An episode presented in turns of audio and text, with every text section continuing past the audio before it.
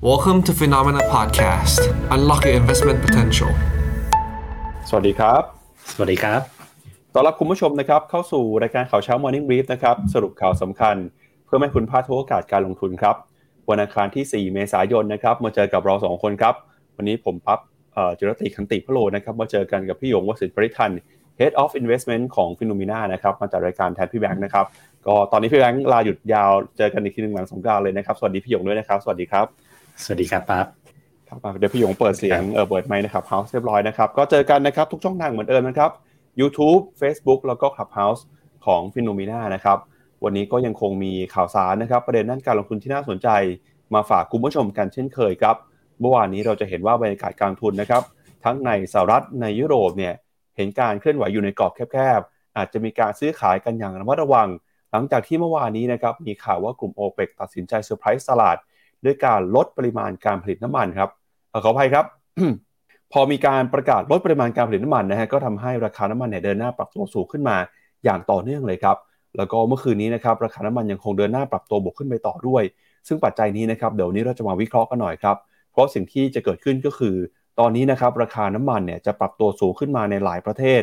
ส่งผลทำให้นะครับความกังวลของธนาคารกลางสหรัฐที่อยากจะควบคุมเงินเฟ้อเนี่ยอาจจะมีโจทย์มีความท้าทายที่เพิ่มมากขึ้น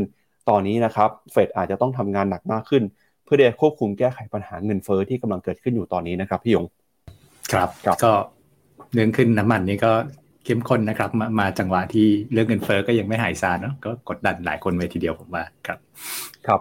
นอกจากนี้นะครับมีอีกเรื่องหนึ่งก็คือเรื่องของความสัมพันธ์นะครับระหว่างสหรัฐกับจีนครับ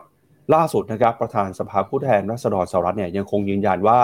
จะเดินหน้านะครับพูดคุยประชุมกับ ประธานธิบดีไต้หวันนะครับไม่สนใจคำพูดของจีนที่ออกมาบอกนะครับว่าทั้งสหรัฐแล้วก็ไต้หวันเนี่ยกำลังเล่นอยู่กับไฟนะครับก็ทำให้ตอนนี้ทั่วโลกเอามาจับตากันอีกครั้งหนึ่งแล้วว่าสถานการณ์เรื่องการเมืองในครั้งนี้จะเป็นยังไงบ้าง นอกจากนี้นะครับตลาดหุ้นที่กำลังปรับตัวขึ้นมาในรอบที่ผ่านมาเนี่ยก็ถือว่าเป็นปัจจัยสำคัญนะครับที่นักวิเคราะห์กำลังจิบติดตามสถานการณ์กันอย่างใกล้ชิด เพราะว่ามีนักวิเคราะห์ของ JP Morgan นะครับเพิ่งจะออกมาเตือนบอกว่าตอนนี้ตลาดหุ้นอาจจะสงบนะครับ แต่ก็อาจจะเป็นสัญญาณสำคัญก่อนที่พายุลูกใหญ่กำลังมาด้วยนะครับ เพราะฉะนั้นเดี๋ยววันนี้เราจะมาวิเคราะห์กันกับสถานการณ์ ผลกระทบนะครับในโลกการเงินโลกการลงทุนกัน ส่วนความเคลื่อนไหวของบริษัทจดทะเบียนนะครับหุ้นเทสลาเมื่อวานนี้ปรับตัวลงไป 6%หลังจากที่ตลาดกังวลว่าอาจจะมีการปรับลดราคารถยนต์ต่อรวมไปถึงนะครับมีการปรับประมาณการกำไรของบริษัทจดทะเบียน ในตลาดหุ้นไทยด้วย ล่าสุดสมาคมนักวิเคราะห์บอกว่าสัดชนีหุ้นไทยสิ้นปี มีเป้าหมายนะครับอยู่ที่ประมาณ 1,700 จุดนะครับแล้วก็ ปีนี้เนี่ยปัจจัยสำคัญเรื่องของการเลือกตั้งด้วย เมื่อวานนี้นะครับก็เป็นวันรับสมัครสสวันแรก ก็ถือว่าการเมืองการลงทุนนะครับในบ้านเราช่วงนี้คือคักพอสมควรเลยครับพี่ยงครับครับก็เดี๋ยวเริ่มต้นนะครับพาคุณผู้ชมไปดูกันกับภาพของตลาดหุ้นนะครับในค่ำคืนที่ผ่านมาก่อนครับเมื่อวานนี้ดัชนีตลาดหุ้นสหรัฐนะครับมีดัชนีที่ปรับตัวบวกขึ้นมา แล้วก็ดัชนีที่ปรับตัวลดลงไปนะครับเคลื่อนไหวอยู่ในกรอบแคบๆเริ่มต้นนะครับไปดูกันกับดัชนีของดาวโจนส์ก่อนครับ เมื่อวานนี้ดาวโจนส์บวกขึ้นมา 0.98%นะครับ มาอยู่ที่ระดับ 33,601 จุด S&P 500 บวกขึ้นมา 0.37%ครับ ส่วนดัชนี NASDAQ นะครับติดลบไป 0.27%เมื่อวานนี้ดัชนีในตลาดหุ้นสหรัฐนะครับเคลื่อนไหวอยู่ในกรอบแคบๆ ซื้อขายกันอย่างระมัดระวัง ท่ามกลางนะครับการประเมินผลกระทบนะครับเรื่องของการลดปริมาณการผลิตของกลุ่ม o p e ปกส่งผลทำให้ราคาน้ำมันปรับตัวขึ้นมาอย่างร้อนแรง แล้วก็ตอนนี้เนี่ยนะครับตลาดกำลังประเมินกับท่าทีของธนาคารกลางสหรัฐ ว่าจะมีการใช้นโยบายการเงินยังไงต่อ หลังจากที่ตัวเลขเงินเฟ้อก็ส่งสัญญาณปรับตัวขึ้นมาด้วยนะครับเพราะว่าราคาพลังงานเนี่ยก็เป็นสินทรัพย์สำคัญนะครับในการคำนวณตะกร้าเงินเฟ้อครับพาคุณผู้ชมไปดูหน่อยครับเมื่อวานนี้มีตัวเลขเศรษฐกิจที่สำคัญนะครับที่ประกาศออกมาในฝั่งของสหรัฐอเมริกาด้วย ก็คือตัวเลขเดัชนีนะครับ ISM ครับแล้วก็มีตัวเลขดัชนีที่เป็นตัวชี้วัดนะครับเรื่องของ กิจกรรมทางเศรษฐกิจนะครับ เมื่อวานนี้เนี่ย S M Manufacturing ครับออกมาทำจุดต่ำสุดในรอบตั้งแต่ปี 2020 เลยทีเดียวนะครับ ก็เป็นตัวสะท้อนว่าตอนนี้เนี่ยในฝั่งของภาคอุตสาหกรรมของสหรัฐอเมริกาอาจจะมีการชะลอนะครับเรื่องของการผลิตเรื่องของการจ้างงานไป ตัวเลขออกมาอยู่ที่ระดับ 46.3 ครับ ซึ่งระดับ 50 เนี่ยถือว่าเป็นระดับที่ดัชนีกิจกรรมทางเศรษฐกิจ มีการเคลื่อนไหวหดตัวนะครับ ถ้าสูงกว่า 50 แปลว่าขยายตัว นักวิเคราะห์ประเมินว่าจะออกมา 47.5 ออกมาจริงคือ 46.3 ครับก็แปลว่าความกังวลของตลาดตอนนี้นะครับยังคงส่งผลกระทบต่อการตัดสินใจผลิต ต่อการตัดสินใจทำงานของโรงงานในภาคอุตสาหกรรมด้วยนะครับ อันนี้ก็เป็นตัวเลขที่สะท้อนออกมาจากความกังวลนะครับในเรื่องของเศรษฐกิจช่วงนี้นะครับพาคุณผู้ชมไปดูต่อนะครับกับภาพของตลาดหุ้นสหรัฐหน่อยครับแล้วเมื่อวานนี้นะครับวันทำการแรกของเดือนเมษายนดัชนีตลาดหุ้นสหรัฐนะครับมีความเคลื่อนไหวที่น่าสนใจยังไงบ้าง ถ้าไปดูภาพราย sector นะครับแน่นอนว่าพอราคาน้ำมันปรับตัวบวกขึ้นมาได้หุ้นในกลุ่มพลังงานนะครับก็ค่อยๆ ฟื้นตัวนะครับโดยเราจะเห็นนะครับว่าหุ้นในกลุ่มพลังงานของสหรัฐอเมริกานะครับมีการปรับตัวบวกขึ้นมาได้ ไม่ว่าจะเป็นเชฟรอนนะครับหรือ Exxon Mobil ที่บวกขึ้นมาเมื่อวานนี้ Exxon เนี่ยบวกขึ้นมา 5.9%เชฟรอนนะครับบวกขึ้นมา 4.16%ครับส่วนทิศทางของหุ้นในกลุ่มเทคโนโลยีนะครับเมื่อวานนี้ก็มีการซื้อขายสลับกันไปนะครับ ก็ที่บวกขึ้นมาได้เนี่ยก็มี Google บวกขึ้นมาเล็กน้อย 0.6% Meta บวกขึ้นมา 0.5 นะครับ แต่ก็เป็นการเคลื่อนไหวในกรอบแคบส่วนใหญ่ แล้วก็ที่น่าสนใจคือหุ้นของ Tesla ครับ เมื่อวานนี้ติดลบไป 6.12%ครับพี่ยงครับ ครับ จะเห็นว่าจริงๆตลาดเมื่อวานเนี่ยนะครับกลุ่มที่โดดเด่นก็คือกลุ่ม Energy เนาะนะครับ แต่ว่าถ้าในกลุ่มที่เรียกว่าถ้าไม่นับ sector Energy เนี่ยที่ปรับได้แรง 4%ตามราคาน้ำมันนะครับ ก็จะเป็น กลุ่มอีกกลุ่มหนึ่งที่มันดูแย้งๆกันนะครับ ก็ก็คือกลุ่ม defensive อย่างสาย healthcare นะครับฉะนั้นฉะนั้นถ้านอกจาก 2 ภาพนี้นะครับ sector อื่นก็เรียกว่าแกว่งไม่ได้เยอะมากนะครับไปในทางบวกลบไม่เกินเปอร์เซ็นต์หนึ่งนะครับฉะนั้นภาพที่คุณปั๊บพูดว่าเรื่อง ISM นะครับดัชนีผู้จัดการฝ่ายจัดซื้อ ซึ่งออกมาต่ำกว่าที่คาดเนี่ยอันนี้ผมคิดว่าเป็นตลาดเป็นเป็นจุดที่ตลาดเองก็มีความกังวล ในประเด็นนี้นะครับแอบซ่อนมาอยู่เนาะนะครับมันทำให้เกิดอาการเรียกว่า rotation ในบาง sector ที่เป็นสาย defensive ที่ outperform อย่าง healthcare ออกมาได้อย่างชัดเจนนะครับเมื่อกี้ตอนที่เรื่องดัชนีฝ่ายจัดซื้อเนี่ยนะครับนอกจากจริงๆ ช่วงต้นเดือนจะเป็นเวลาออกของหลายประเทศนะครับออกพร้อม ๆ กันเนี่ยจริงเมื่อวานมีของจีนมีของเวียดนามออกมาต่ำคาดหมดเลย นะครับแล้วก็สหรัฐนะครับฉะนั้นก็เรียกว่าก็ยังมีความกังวลเรื่องเศรษฐกิจชะลอตัวในขาของความกังวล recession ผสมผสมเจือจางอยู่นะครับในตลาดมูฟเมื่อวานจากตลาดหุ้นสหรัฐไปแล้วนะครับไปดูภาพของตลาดหุ้นยุโรปกันหน่อยครับเมื่อวานนี้ดัชนีในตลาดหุ้นยุโรปนะครับดัคของเยอรมนีครับติดลบไป 0.3%ฟุตซี่ร้อยอังกฤษนะครับบวกขึ้นมา 0.5%ส่วน CAC 40 ของฝรั่งเศสบวกขึ้นมา 0.3%นะครับขณะที่ดัชนี Euro Stoxx 50 ครับ ปรับตัวบวกขึ้นมาได้เอ้ยขออภัยฮะติดลบไป 0.09%นะครับส่วน Euro Stoxx 600 เนี่ยเมื่อวานนี้ก็เจอแรงกดดันติดลบไปประมาณ 0.1%เช่นกัน เราจะเห็นนะครับว่าราคาน้ำมันดิบในฝั่งของยุโรป Brent ครับเมื่อวานนี้ก็มีการปรับตัวบวกขึ้นมาได้มากกว่า 4%นะครับหลังจากกลุ่มโอเปกตัดสินใจลดปริมาณการผลิตน้ำมันลงนะครับซึ่งเมื่อวานนี้เนี่ยเราก็จะเห็นนะครับว่าบรรยากาศการลงทุนนะครับเป็นไปอย่างระมัดระวัง หลังจากที่ตลาดกำลังประเมินท่าทีนะครับสถานการณ์เรื่องของเงินเฟ้อทั้งในสหรัฐแล้วก็ในยุโรป จากราคาน้ำมันที่พุ่งสูงขึ้นมาในช่วงนี้ครับ ก็เรื่องของในคือเรื่องตลาดในฝั่ง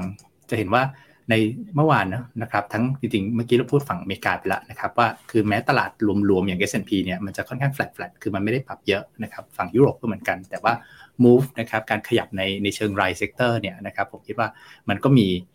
การเคลื่อนไหวที่ เรียกว่าค่อนข้างเข้มข้นชัดเจนเลยเนาะอย่างฝั่งถ้าเรามาแตะอย่างตัวอังกฤษนะครับ อังกฤษเนี่ยจะเห็นว่าในฝั่งยุโรปนะตอนมีอังกฤษที่คนเดียวที่เขาสีเขียวได้นะครับ อังกฤษเขาก็จะมี sector พวกสายที่เกี่ยวข้องกับพลังงานเนี่ยค่อนข้างเยอะนะครับฉะนั้นอังกฤษเองเนี่ยเวลาเราพูดถึงหุ้นอังกฤษเนี่ยมันไม่ได้หมายถึงเศรษฐกิจของอังกฤษนะครับมันมันหมายถึงหุ้นcommodity จำนวนมากเหมือนกันนะครับซึ่งก็เมื่อวานเนี่ยก็เรียกว่าได้ sentiment ตามเรื่องราคาน้ำมันด้วยนะครับ มาดูต่อนะครับกับภาพความเคลื่อนไหวของตลาดหุ้นในยุโรปบ้างเออในเอเชียบ้างนะครับเช้านี้ตลาดหุ้นเอเชียดัชนีนิกเกอิ225 ของญี่ปุ่นเปิดมาแล้วนะครับ บวกขึ้นมา 0.19%มาอยู่ที่ระดับ 28,241 จุด ออสเตรเลียบวกขึ้นมา 0.09%นะครับนิวซีแลนด์บวกขึ้นมา 0.3%ส่วนตลาดหุ้นจีนครับเมื่อวานนี้ตลาดหุ้นจีนก็ยังบวกขึ้นมาได้อยู่นะครับไม่ว่าจะเป็นเซี่ยงไฮ้ Composite เซินเจิ้นนะครับ China A50ติดลบไปเล็กน้อยครับ หางเซ็งฮ่องกงบวกขึ้นมาแต่อยู่ในกรอบแคบๆนะครับบวกขึ้นมาได้ 0.07%ตลาดหุ้นไต้หวันนะครับยังคงปิดทำการอยู่ครับ เมื่อวานนี้หุ้นไทยเนี่ยน่ากังวลนะครับเพราะว่าดัชนี SET Index ลงมาแตะระดับ 1,600 จุดครับ โดยเราจะเห็นนะครับว่าหุ้นตัวที่เข้ามากดดันดัชนีเนี่ยก็คือหุ้นของเดลต้าครับเมื่อวานนี้เดลต้าตัวเดียวเนี่ยติดลบไปนะครับ15%เลยครับถ้าหากว่าไม่เอาเดลต้ามาคำนวณในดัชนีนะครับหุ้นไทยเมื่อวานนี้สามารถปิดในแดนบวกได้ แต่พอมาเจอเดลต้ากดดันทำให้สุดท้ายแล้วในหุ้นไทยติดลบไป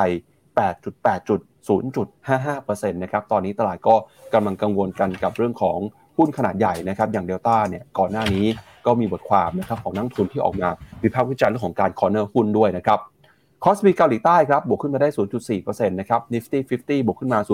0.2%ส่วนตลาดหุ้นของเวียดนามนะครับ VN30 เมื่อวานนี้บวกขึ้นมา 1.4%ครับพี่ยงครับ ครับเมื่อวานนี้นี่ นะครับเดลต้าแทงเบลเลอร์เลยนะครับ จริงอยากให้ไปอ่านบทความของอาจารย์นะครับ ที่พูดถึงเรื่องการ corner หุ้นเดลต้านะครับมันก็เป็นปัจจัยเรียกว่าเชิงเทคนิคนะครับที่อาจจะไม่ได้ขับเคลื่อนมาด้วยพื้นฐานนะแต่ว่ามันก็จริงๆแล้วมันก็ move ตลาดจริง ๆนะครับ ในขณะที่จริงเมื่อวานเนี่ยมันก็มีหุ้นค้ำอยู่นะที่ขนาดมีค้ำอยู่แล้วนะครับ ก็คือตัวหุ้นเกี่ยวกับน้ำมันนะบ้านเรานะครับ เวลาพูดถึงราคาน้ำมันเราก็ต้องพูดถึงตัวนี้เลย ปตทสพนะครับเมื่อวานก็บวกมาเกือบ6%นะครับตามเซติเมนต์มัน ซึ่งก็แต่เรียกว่าเดี๋ยวดีนะเดลต้าก็ใหญ่มากนะครับจนสพเรียกว่าก็คำไม่อยู่เหมือนกัน วันนี้ในไหนพี่หยงมาแล้วนะครับ มีคุณผู้ชมถามเรื่องตลาดหุ้นเวียดนามมาด้วยครับพี่หยงคุณอำนาจถามว่าเวียดนามเนี่ยลดดอกเบี้ยไปแล้วนะครับทำให้ตอนนี้มุมมองของดัชนีน่าสนใจหรือยังเมื่อประมาณสักสองสามวันที่แล้วนะครับสามสิบเอ็ดมีนาคมวันศุกร์ที่แล้วครับธนาคารกลางของเวียดนามเนี่ยเพิ่งจะมีการประกาศนะครับปรับลดอัตราดอกเบี้ยไป เป็นครั้งที่ 2 ของปีนี้แล้วด้วยนะครับ ตอนนี้เนี่ยทำให้อัตราดอกเบี้ยนะครับ refinance rate เนี่ยอยู่ที่ 5.5%ครับ จากเดิมเนี่ยอยู่ที่ 6%นะครับ ก็ถือว่าเป็นหนึ่งในธนาคารกลางของโลกที่ใช้นโยบายการเงินตอนนี้คือค่อนข้างจะสวนทางนะครับ ขณะที่ธนาคารกลางขนาดใหญ่กำลังเดินหน้าใช้นโยบายการเงินเข้มงวด ธนาคารกลางของเวียดนามเนี่ยกำลังจะใช้นโยบายการเงินผ่อนคลายมากขึ้นนะครับ คือเวียดนามเองเขาเรียกว่าตุนกระสุนไว้ คือ ค่อนข้างเยอะนะครับ ปลายปีที่แล้วช่วงปลายปีที่เราจำกันได้เนี่ยเขาขึ้นทีละเปอร์เซ็นต์ไป 2 ครั้งในเวลาใกล้ๆกันนะครับ ก็คือเขาการขึ้นที่ aggressive ขนาดนี้ทำให้เขาตอนนี้เขาเรียกมีกระสุนค่อนข้างเยอะนะครับมาพอมาตอนนี้นะครับชัดเจนนะเวลาเราตอนนี้เราวิเคราะห์เรื่องเวียดนามเนี่ยก็ PMI เมื่อกี้ผมก็บอกว่าเพิ่งออกมาต่ำกว่าคาดนะคือภาพแมกโรเวียดนามตอนนี้ไม่ได้แข็งแกร่งขนาดนั้นคาว่าภาพแมกโรหมายถึงภาพเศรษฐกิจระยะสั้นนะครับต้องแยกให้ออกระหว่างระยะสั้นกับระยะยาวนะครับแล้วก็แต่ว่าเวียดนามเนี่ย เราคิดว่าการที่เขาลดดอกเบี้ยมาอย่างแรงหนึ่งเป็นเรื่องดี 2 ก็คือว่าตัวสำคัญของเวียดนามเนี่ยเราคิดว่าเป็นจุดของ valuation มากกว่านะครับมุมมองของการลงทุนมันมีการเข้าได้หลายท่าเนาะแต่ว่าเรื่อง valuation เนี่ยนะครับเวียดนามยังจัดไว้อยู่ว่าถูกมากเลยนะครับฉะนั้นมันก็ยังเป็นจุดที่เราคิดว่าลงทุนได้นะครับสำหรับเวียดนาม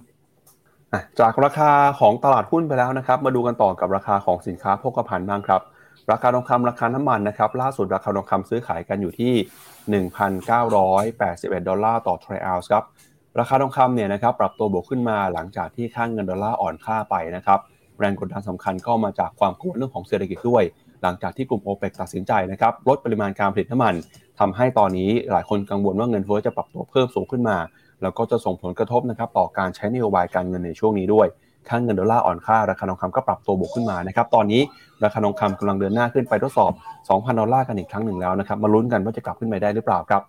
ส่วนทิศทางของราคาน้ำมันนะครับแน่นอนว่าตอนนี้เนี่ยยังคงปรับตัวขึ้นมาอย่างต่อเนื่อง ล่าสุดเช้านี้บวกขึ้นไปต่อนะครับ 0.3%ครับ ราคาน้ำมันดิบใน WTI ซื้อขายอยู่ที่ 80 ดอลลาร์ ส่วนราคาน้ำมันดิบเบรนท์นะครับ 85 ดอลลาร์ต่อแบเรลแล้ว ตอนนี้นะครับนักวิเคราะห์หลายสำนักเนี่ยเริ่มออกมามองแล้วว่า ปีนี้นะครับราคาน้ำมันเนี่ยจะปรับตัวสูงขึ้น แล้วก็ปีหน้ามีโอกาสที่ราคาน้ำมันจะพุ่งขึ้นไป แตะระดับ 100 ดอลลาร์ต่อแบเรลเลยครับ คือน้ำมันที่ร้อยดอลลาร์นี่มันเป็นจุดเขาเรียกว่าจุดจิตวิทยามกันนะครับ การเปลี่ยนหลักเนาะถ้าน้ำมันไปถึงระดับนั้นจริงนะ ไม่ค่อยดีแน่นอนนะกับเรื่องมุมมองคาดฝังเงินเฟ้อนะครับ แต่ว่าถ้ามาดูเอาตอนนี้ก่อนละกันนะครับ อย่างน้อยก็คือใน 2 แท่งที่ผ่านมาหลังจากที่โอเปกคัดนะครับ ก็เด้งขึ้นมาแรงนะแต่ว่าก็ยังไม่ เห็นโมเมนตัมจะชัดว่าจะรีบวิ่งขึ้นต่อนะครับ ก็ดูเหมือนรอๆอีกนิดหนึ่งนะครับ ซึ่งจริงๆ เมื่อวานเนี่ยผมออกรายการดีออฟนะครับแทนพี่แบงก์กับพี่พี่เจษเนาะเราก็มีวิเคราะห์ไวๆเรื่องของน้ำมันให้นะครับว่าจริงๆแล้วเราคิดว่านะในเชิงเรื่อง o p e ปเนี่ยคือ o p e ปกเขาก็เป็นปัจจัยที่เข้ามาอินเทอร์วีนนะครับเราก็อยากจะแนะนำในเชิงพื้นฐานว่าจริง ๆ แล้วเนี่ยมองราคาน้ำมันในมุมเราเนาะคิดว่า จังหวะเด้งขึ้นมาเนี่ยนะครับเป็นจังหวะที่ทยอยขายทำกำไรมากกว่านะครับเอาละครับงั้นเดี๋ยวเรามาประเมินกันหน่อยครับกับผลกระทบนะครับของการปรับขึ้นราคาน้ำมันเอ่อขึ้นราคาน้ำมันก็คือมาจากการลดปริมาณการผลิตน้ำมันของกลุ่มโอเปกเมื่อวานนี้นะครับว่าจะเกิดอะไรขึ้นในโลกการเงินการลงทุนบ้างแล้วทำไมเราถึงบอกว่าการที่โอเปกลดกำลังการผลิตน้ำมันจะทำให้เฟดทำงานยากขึ้นนะครับก็ต้องย้อนกลับไปนะครับตั้งแต่วันอาทิตย์ที่ผ่านมาครับกลุ่มโอเปกพลัสครับซึ่งเป็นกลุ่มประเทศผู้ส่งออกน้ำมัน แล้วก็ชาติพันธมิตรเนี่ยประกาศ ลดกำลังการผลิตน้ำมันมากกว่า 1.1 ล้านบาร์เรลต่อวันนะครับทำให้เกิดความเสี่ยงครั้งใหม่ เรื่องของเงินเฟ้อครับ โดยเมื่อวันที่ 2 เมษายนที่ผ่านมานะครับ กลุ่มประเทศผู้ส่งออกน้ำมัน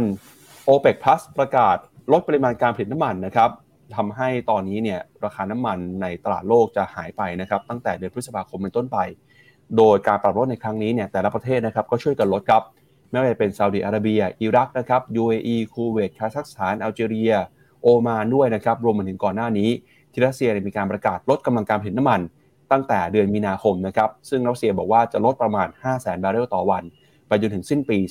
2566หรือว่าสิ้นปีนี้นะครับซึ่งการที่กลุ่มประเทศผู้ผลิตน้ำมัน OPEC Plus ลดปริมาณการผลิตน้ำมันสาเหตุสำคัญก็มาจากนะครับการต้องการพยุงราคา แล้วก็เสถียรภาพนะครับในตลาดน้ำมันของโลกครับซึ่งการที่กลุ่ม o p e ปลดปริมาณการผลิตน้ำมันครั้งนี้เนี่ยก็ส่งผลนะครับต่อ แรงกดดันเงินเฟ้อครับเพราะว่าจะทำให้ค่าครองชีพ ราคาน้ำมันปรับตัวสูงขึ้นมา แล้วก็จะทำให้ธนาคารกลางของประเทศต่างๆนะครับที่ตอนนี้ต้องการควบคุมเงินเฟ้ออาจจะจำเป็นต้องใช้นโยบายการเงินเข้มงวดหรือว่าการขึ้นดอกเบี้ยต่อไปสักพักหนึ่งเลยครับเพื่อที่จะทำให้เงินเฟ้อปรับตัวลงมาให้ได้นะครับ ข้อมูลของนักวิจัยครับแล้วก็ที่ปรึกษาในกลุ่มตลาดพลังงานก็ออกมาประเมินนะครับว่ากลุ่ม OPEC Plus ต้องการให้ราคาน้ำมันสูงขึ้นนะครับแล้วก็พยายามจะดึงอำนาจในการกำหนดราคาน้ำมัน มาไว้ที่ตัวเองครับ ซึ่งผลกระทบในเบื้องต้นก็คือ ตอนนี้อุปทานของน้ำมันในตลาดโลกจะหายไปนะครับ แล้วก็ตั้งแต่เดือนกรกฎาคมเป็นต้นไป จะมีน้ำมันดิบออกสู่ตลาดโลกน้อยกว่าคาดไว้นะครับประมาณ 1.6 ล้านแบเรลต่อวันครับการประกาศลดกำลังการผลิตน้ำมันของ o p e ปวันที่2นะครับก็มีเพียงขึ้น 1 วันก่อนที่จะมีการประชุมคณะกรรมการ ติดตามความคืบหน้านะครับของ o p e ป Plus ซึ่งเป็นคณะกรรมการที่มีรัฐมนตรีว่าการกระทรวงพลังงาน ของสมาชิกเนี่ยมาพูดคุยกันนะครับโดยรัฐบาลของประเทศต่างๆ ก็บอกว่าการปรับลดราคาน้ำมันลดปริมาณการผลิตน้ำมันในครั้งนี้นะครับก็เพื่อสนับสนุนเสถียรภาพของตลาดน้ำมัน แต่ก็ตามในเรื่องนี้นะครับก็ถือเป็นเซอร์ไพรส์ครับเพราะว่าเรื่องนี้อาจจะเข้ามาจุดความตึงเครียดนะครับให้เกิดขึ้นระหว่างสหรัฐอเมริกากับซาอุดิอาระเบียด้วยนะครับโดยก่อนหน้านี้นะครับคุณโจไบเดนได้มีการเดินทางไปเยือนตอนออกกลางนะครับแล้วก็ไปพูดคุยกับกลุ่มโอเปกเพื่อที่หวังนะครับว่ากลุ่มโอเปกเนี่ย จะเพิ่มปริมาณการผลิตน้ำมัน เพื่อชดเชยอุปทานน้ำมันของรัสเซียที่หายไป ตั้งแต่ที่เกิดสงครามขึ้น แต่ก็ตามนะครับกลุ่มโอเปกยังไม่ได้ออกมาตอบรับนะครับข้อเสนอของสหรัฐแต่กลับกันครับกลับมีการลดปริมาณการผลิตลงมา ซึ่งก็เป็นสวนทางกับสิ่งที่รัฐบาลสหรัฐคาดหวังนะครับทำให้ตอนนี้นะครับทางทำเนียบขาวเนี่ยก็ออกมาแสดงความไม่พอใจนะครับกับการที่โอเปกลดปริมาณการผลิตน้ำมันครับ โดยโฆษกสภาความมั่นคงแห่งชาติของทำเนียบขาวออกมาระบุนะครับว่า ทางสหรัฐอเมริกาไม่คิดว่าการปรับลดกำลังการผลิตน้ำมัน เป็นเรื่องที่เหมาะสมในขณะนี้ เมื่อพิจารณาจากความไม่แน่นอนในตลาดนะครับ ซึ่งสหรัฐเองก็ได้แสดงท่าทีต่อต้านหรือว่าไม่เห็นด้วยอย่างชัดเจน โดยที่ผ่านมานะครับผู้นำของสหรัฐเนี่ยก็มีความกังวลครับว่า ราคาน้ำมันนะครับที่ปรับตัวเพิ่มสูงขึ้นมาจากกระทบนะครับต่อเงินเฟ้อในประเทศ แล้วก็จะส่งผลต่อเศรษฐกิจในประเทศ ซึ่งจะกระทบนะครับกับชีวิตความเป็นอยู่ของชาวอเมริกัน แล้วก็เรื่องนี้นะครับอาจจะเป็นเรื่องทางการเมืองด้วยครับ เพราะว่า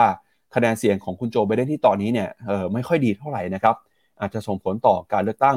ในอีกสมัยหนึ่งที่กำลังจะเข้ามานะครับ แล้วก็มุมมองของรัฐมนตรีว่าการกระทรวงการคลังสหรัฐคุณเจเน็ตเยเลนนะครับ ก็บอกว่าการกระทำที่ลดปริมาณการผลิตน้ำมันในครั้งนี้เนี่ยถือว่าเป็นการกระทำที่เออไม่ค่อยสมเหตุสมผลเท่าไหร่ แล้วก็เป็นการทำให้นะครับราคาน้ำมันในตลาดโลกมีความผันผวน ซึ่งเรื่องนี้เนี่ยจะส่งผลกระทบนะครับต่อราคาน้ำมันราคาเงินเฟ้อในประเทศ ซึ่งตอนนี้คุณเจเน็ตเยเลนก็กำลังประเมินนะครับ ว่าเรื่องนี้จะส่งผลต่อเศรษฐกิจของสหรัฐอเมริกายังไงบ้างครับพี่ยงครับ ครับนึกไม่ถึงนะครับว่าเรื่องนี้เนี่ยนะครับจริงๆแล้วมันอาจจะทำให้ความสัมพันธ์ระหว่างประเทศเนาะในฝั่งสหรัฐ ไม่ใช่ฝั่งสหรัฐกับจีนแล้วนะเป็นสหรัฐกับฝั่งซาอุตะวันออกกลางนะเพราะว่าในสหรัฐเองเนี่ยก็ในสภาคอนเกรสเนี่ยก็มีการคุยคุย เรื่องกฎหมายเนาะที่ชื่อว่าชื่อแบบเต็มที่มากเลย NOPEC นะครับ NO นะเหมือนเติมตัว N ไปข้างหน้า OPEC นะครับซึ่งก็เป็นกฎหมายที่เรียกว่าก็ยังไม่ได้ถูกบรรจุหรือดันอะไรเร็วๆนี้นะครับแต่ว่าก็มีฝ่ายที่สนับสนุนอยู่ภายในนะครับ เพราะว่ากฎหมายเนี่ยเหมือนที่อยากจะนะครับเรียกว่าไปชื่อก็บอกว่า no OPEC นะครับก็คือจะไปทำ ออกมาตรการนะครับเพื่อเช่นแซงชั่นบ้างนะครับ หรือจำกัดสิทธิบ้างนะครับในในกลุ่มประเทศ OPEC ในเพื่อไม่ให้ทำแบบนี้นะครับ แต่ว่าคือการที่โอเปกมาทำแบบเนี้ยนะในตอนที่สหรัฐกำลังปราบเงินเฟ้ออยู่นะกำลังก็เรียกว่าปราบก็ยังปราบไม่เสร็จดับไฟยังไม่ดีนะครับ ก็ใส่น้ำมันเข้าอีกเนี่ยก็ทำให้กลุ่มเคลื่อนไหวที่ดันกฎหมายกลุ่มนี้นะครับ ก็เรียกว่ามีเสียงพึ่งๆขึ้นมาอีกนะครับ ซึ่งผมคิดว่ามันมันก็ ถ้าถามผมว่ามันจะไปไกลขนาดนั้นไหมออกมาเป็นกฎหมายโนเปกได้นะครับ ผมก็ก็ค่อนข้างยังไม่คิดว่าใช่ภาพในเร็วนี้เนาะแต่ก็เป็นความเสี่ยงเล็ก ๆนะครับ ที่ที่โลกเนี่ยเวลามีความขัดแย้งเชิงภูมิรัฐศาสตร์เนี่ยนะครับก็จะต้องมากังวลแล้วก็คิดกันดูอีกทีนะครับงั้นเดี๋ยวเรามาดูข้อมูลเพิ่มเติมมาหน่อยนะครับ ว่าตลาดน้ำมันในตอนนี้มีความเปราะบางแค่ไหน แล้วก็แนวโน้มนะครับ เรื่องของราคาน้ำมันจะเป็นยังไงบ้างครับ ล่าสุดนะครับราคาน้ำมันดิบปรับตัวขึ้นมาประมาณ 8%นะครับหลังจากที่กลุ่มโอเปกตัดสินใจลดกำลังการผลิตนะครับทำให้ราคาน้ำมันเดินหน้าปรับตัวสูงขึ้น ทั้งราคาน้ำมันดิบ WTI ของสหรัฐแล้วก็รวมไปถึงราคาน้ำมันเบรนท์ของยุโรปด้วยนะครับสัดส่วนนะครับในการลดกำลังการผลิตครั้งนี้เนี่ย 1.16 ล้านบาร์เรลต่อวันนะครับจะประกอบไปด้วยซาอุดิอาระเบียที่จะลดปริมาณการผลิต 5 0 0 0 0 0 บาร์เรลต่อวัน UAE 144,000 บาร์เรลต่อวัน คูเวตนะครับแสนสองอิรัก2 1 0 0 0 0อัลจีเรีย48,000นะครับโอมาน40,000คาซัคสถาน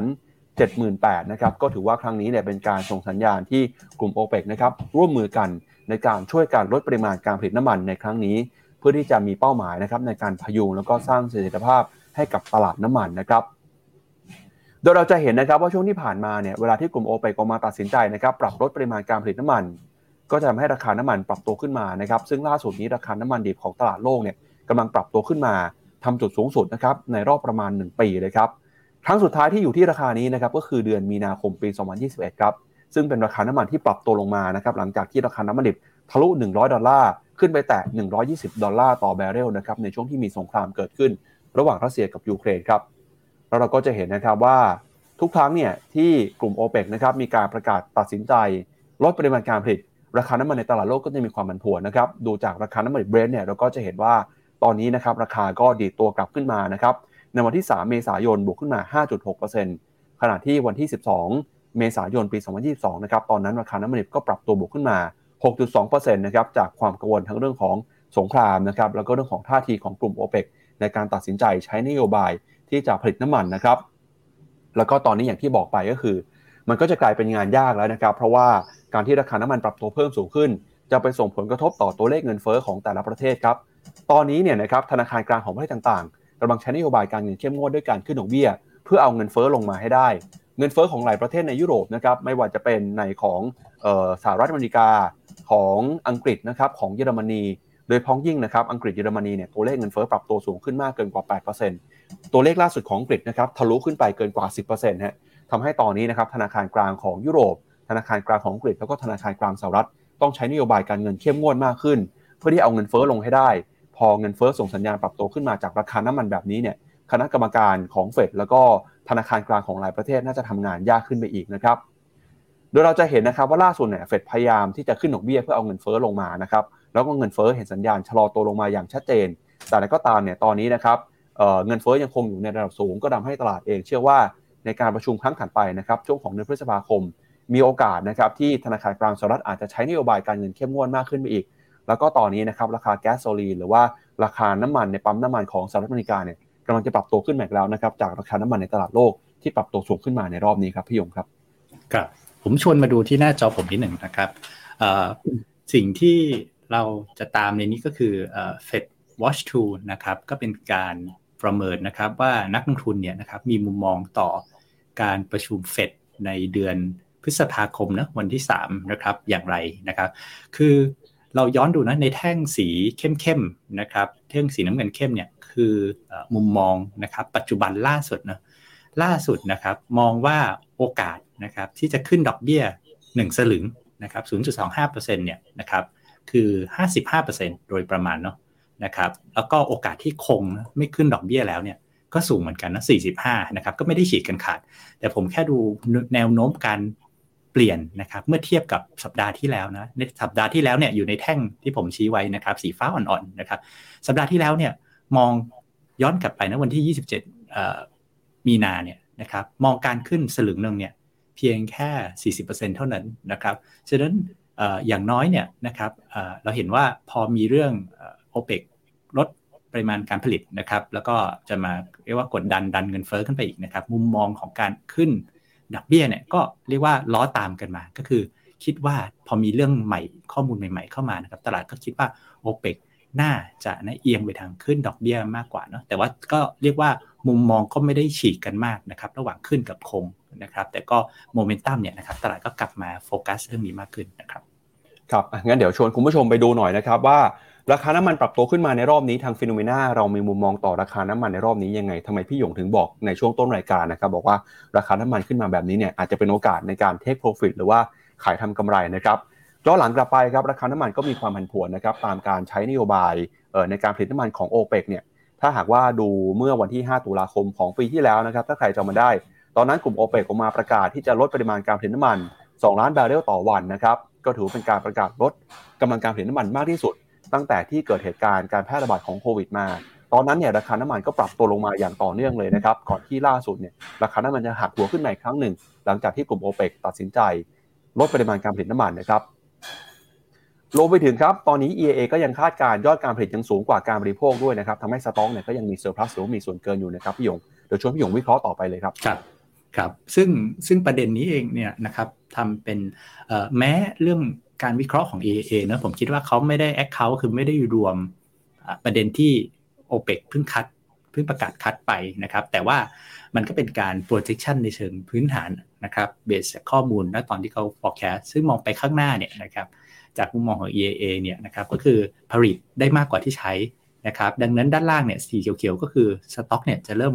บวมขึ้นบิวขึ้นนะครับ ซึ่งก็จะนำไปสู่นะครับในหน้าถัดไปนะครับ ถ้าถาม EAA ว่า การมุมมองราคาเขาเป็นไง เมื่อผลิตได้มากกว่าที่ใช้นะครับสต็อกบิวขึ้นนะครับมุมมองของราคาน้ำมันดิบนะครับในอนาคตถ้ามองไปข้างหน้าเนี่ยก็จะเป็นในทางทรงค่อนไปทางลงนิดๆด้วยนะครับช้าๆอาจจะมองมองภาพใหญ่จริงก็เป็นทรงๆนะครับค่อนลงนิดนึงนะครับแต่ถามว่าการไป cut 1 ล้านบาร์เรลนะครับของ o p e ปกล่าสุดเนี่ยนะครับก็เรียกว่าจะช่วยได้ไหม ผมคิดว่าถ้าเขาออก EIA forecast ล่าสุดมันก็คงขยับขึ้นนะแต่ผมคิดว่า ถ้าผมไม่คิดว่า EIA จะขยับแบบมองตัวเลขทะลุไปร้อยเหมือนในบาง house นะครับแต่ timing ที่โอเปกมา cut ก็สำคัญนะอยากให้ไปหน้าถัดไปนิดหนึ่งครับ เพราะว่าจุด timing ที่บอกว่าน่าสนใจ ผมเห็นมี comment ท่านหนึ่งก่อนก็บอกว่า timing เนี่ยนะครับเพราะอะไรเพราะว่าจริงๆสหรัฐเนี่ยเขาเอาน้ำมันนะครับสำรองที่เขาใช้ในช่วงฉุกเฉินนะครับเขาเรียกเชิงยุทธศาสตร์นะครับ เอามาใช้ เยอะแล้วนะครับในช่วงปีที่ผ่านมา เพราะว่าราคาน้ำมันแพงมากนะเขาก็อยากจะช่วยบรรเทาเงินเฟ้อนะก็ไปขุดน้ำมันเก่าๆนะครับเขามีสำรองเขาเรียก SSPR นะครับมาใช้ก็จะเห็นว่าปริมาณน้ำมันสำรองเนี่ยต่ำสุดในรอบ 40 ปีนะครับ แล้วก็จริงๆแล้วก็เรียกว่าเหมือนตอนนี้สาระถามว่าน้ำมันสำรองยังมีเหลือไหมก็ยังมีเหลือ แต่มันดูเทียบกันในอดีตก็ถือว่าค่อนข้างพร่องไปเยอะมากนะครับ ฉะนั้นจริงๆสหรัฐเองเนี่ยเขาก่อนจะมีเรื่องคัดเนาะเขาก็เล็งที่จะ เล็งที่จะเติมเติมไอตัว SPR นี้ขึ้นมานะครับในช่วงปลายปี เพราะว่าเขาเขา forecast ไปแล้วว่าเห็นว่าสต็อกเนี่ยมันน่าจะเริ่มบิวขึ้นได้นะครับแต่ว่าดันมาเจอเรื่อง OPEC คัดนี้นะครับซึ่งถ้าดูในในเทคนิคอลชาร์ตนะครับก็ที่เด้งขึ้นมาเนาะก็เรียกว่ายังไม่ได้ confirm ว่าโอ้โหเทเอ่อเบรกแนวต้านนะครับแล้วก็เป็น uptrend อย่างยั่งยืนเนาะฉะนั้นเรามุมมองเราเนี่ยนะครับในเชิงทั้ง technical เนี่ยที่ยังไม่ได้ถึง confirm ขนาดนั้นนะครับในเชิงมุมมองพื้นฐานเรา แล้วแล้วบวกความกังวลเรื่อง recession เนี่ยเราคิดว่าเป็นจังหวะเรื่องของการ take profit มากกว่านะครับถ้าใครมีอยู่นะครับครับถ้าเกิดจะสรุปก็ก็คือตอนนี้เนี่ยราคาน้ำมัน ปรับตัวขึ้นมาตอบรับข่าวนะครับของโอเปกไปมากแล้วนะครับแล้วก็แม้จะมีการลดกำลังการผลิต แต่อุปทานน้ำมันในอนาคตเนี่ยยังคงอยู่สูงกว่าอุปสงค์ในตอนนี้นะครับ รวมไปถึงภาพรวมของน้ำมันสำรองโลกยังคงอยู่ที่ค่าเฉลี่ย แม้ว่าตัวเลขคลังน้ำมันสำรองของสหรัฐเนี่ยอาจจะอยู่ในระดับต่ำนะครับ แต่ก็ถือว่าผ่านแนวโน้มที่ต่ำที่สุดไปแล้วด้วย แนวโน้มราคาน้ำมันในอนาคตยังทรงตัวนะครับ ส่งผลกระทบต่อเงินเฟ้อสหรัฐในวงจำกัด แล้วก็มีภาพเทคนิคด้วยนะครับ เข้ามา support ความเห็นคำแนะนำของ Finnomena ตอนนี้ก็คือขายทำกำไรนะครับ หลังจากที่ราคาน้ำมันเด้งรับข่าวโอเปกนะครับแล้วก็ระยะยาวเนี่ยแนวโน้มยังถือว่า ทรงตัวนะครับอันนี้ก็เป็นมุมมองเรื่องของราคาน้ำมันนะครับชวนคุณผู้ชมคุยหน่อยครับคุณผู้ชมคิดว่าราคาน้ำมันจะปรับตัวขึ้นไปได้ถึง 100 ดอลลาร์ต่อแบเรลตามที่นักวิเคราะห์บางเจ้าออกมาพูดหรือเปล่านะครับ ถ้าขึ้นขึ้นเพราะอะไรถ้าขึ้นไม่ไหวเนี่ยเป็นเพราะอะไรพิมพ์ความเห็นเข้ามาพูดคุยกันหน่อยนะครับ เราแสดงให้คุณผู้ชมเห็นความเห็นของฟิโนเมนาไปแล้วนะครับ อยากฟังความเห็นของคุณผู้ชมบ้างนะครับ เป็นยังไงพิมพ์เข้ามาพูดคุยกันครับ มาดูต่อนะครับอีกหนึ่งประเด็นครับที่จะกลายเป็นความเสี่ยงสำคัญในเรื่องของการเมืองโลกตอนนี้ก็คือเรื่องสถานการณ์นะครับระหว่างสหรัฐกับจีนครับเพราะว่าตอนนี้เนี่ยผู้นำของไต้หวันนะครับประธานาธิบดีของไต้หวันกำลังเดินหน้านะครับไปเยือนประธานสภาผู้แทนราษฎรของสหรัฐครับเหตุการณ์นี้นะครับจะกลายเป็นความเสี่ยงเพราะว่าก่อนหน้านี้จีนออกมาเตือนแล้วนะครับว่า การที่สหรัฐเนี่ยจะมีการประชุมกับไต้หวันอย่างเป็นทางการนะครับจะถือว่าเป็นการละเมิดอธิปไตยแล้วก็ละเมิดกฎจีนเดียวนะครับทำให้จีนแสดงความไม่พอใจและบอกว่าตอนนี้สหรัฐอเมริกานะครับ ไต้หวันเนี่ยกำลังเล่นกับไฟอยู่ครับ โดยประธานสภาผู้แทนราษฎรของสหรัฐนะครับ คุณเควินแมคคาที่ครับจะเป็นเจ้าภาพในการประชุมต้อนรับ ประธานธิบดีไช่อิงเหวินของไต้หวันในวันพุธนะครับ ระหว่างผู้นำของไต้หวัน แวะพักเปลี่ยนเครื่องที่แคลิฟอร์เนียแม้ว่าทางการจีนนะครับจะออกมาประกาศขู่ไว้ก่อนหน้านี้ว่าจะดำเนินการตอบโต้เรื่องนี้ โดยจีนได้ออกมาเตือนหลายครั้งนะครับ ไม่ให้เจ้าหน้าที่ของสหรัฐ ไปพบกับประธานธิบดีของไต้หวันที่จะมาแวะพักที่สหรัฐ หลังจากเสร็จสิ้นภารกิจในการเยือนอเมริกากลาง โดยนี้ก็ถือว่าเป็นครั้งแรกนะครับที่ผู้นำของรัฐบาลไต้หวัน เดินทางมาสหรัฐนับตั้งแต่ปี 2019 ครับ ทางฝั่งของประธานสภาผู้แทนราษฎรสหรัฐนะครับออกแถลงการที่ระบุว่า ในวันพุธที่ 5 เมษายนนี้ ประธานสภาผู้แทนราษฎรเควินแมคคาที่จะเป็นเจ้าภาพในการประชุม ที่มีตัวแทนจากทั้งสองภาคการเมืองใหญ่ของสหรัฐ เข้ามาร่วมประชุมกับประธานธิบดีของไต้หวันนะครับที่ห้องสมุดประธานธิบดีโรนัลเรแกน โดยคำประกาศนี้เนี่ยเป็นการยืนยันอย่างเป็นทางการนะครับต่อสิ่งที่หลายฝ่ายคาดไว้ก่อนหน้า โดยการประชุมครั้งนี้จะเป็นครั้งแรกของการหารือ ระหว่างผู้นำไต้หวัน และประธานสภาผู้แทนราษฎร ซึ่งเป็นผู้นำสูงสุดของฝ่ายนิติบัญญัติในสหรัฐอเมริกา บนผืนแผ่นดินของสหรัฐนะครับ หรืออีกในหนึ่งก็คือถือว่าเป็นกรณีที่ไม่ได้เป็นการยั่วยุจีนมากเกินไป เมื่อเทียบกับการที่คุณแมคคาที่เดินทางไปเยือนไต้หวันนะครับเหมือนครั้งที่คุณแนนซี่เพโลซี่เนี่ยเคยเดินทางไปเยือนไต้หวัน เมื่อช่วงปีก่อนหน้านี้นะครับ ซึ่งตอนนั้นก็ทำให้จีนเนี่ยแสดงความไม่พอใจนำมาสู่การตอบโต้นะครับ แล้วก็การซ้อมรบครั้งใหญ่ใกล้กับช่องแคบไต้หวันตามมาครับ โดยก่อนหน้านี้นะครับทำเนียบขาวได้ออกมาเรียกร้องให้จีน ไม่ใช้นะครับกรณีการหยุดพักเปลี่ยนเครื่องตามปกติของประธานาธิบดีไต้หวันเนี่ยเป็นข้ออ้างนะครับในการยกระดับกิจกรรมเชิงรุกในการต่อต้านไต้หวันครับขณะเดียวกันนะครับ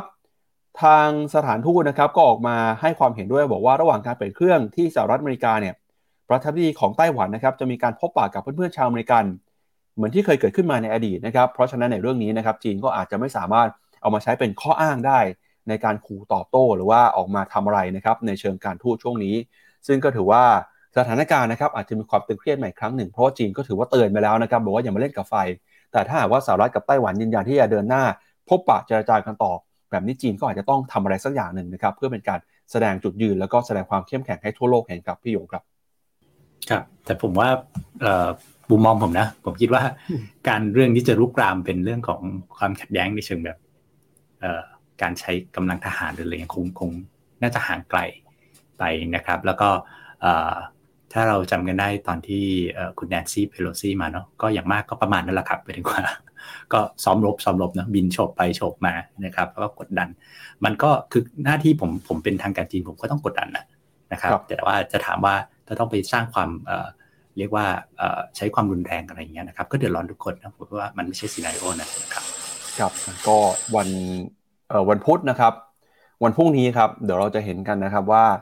ประธานธิบดีของไต้หวันเนี่ยจะได้เข้าไปพบปะกับประธานสภาผู้แทนราษฎรของสหรัฐอเมริกาหรือเปล่านะครับ ซึ่งเรื่องนี้จะส่งผลต่อการลงทุนอย่างหลีกเลี่ยงไม่ได้นะครับ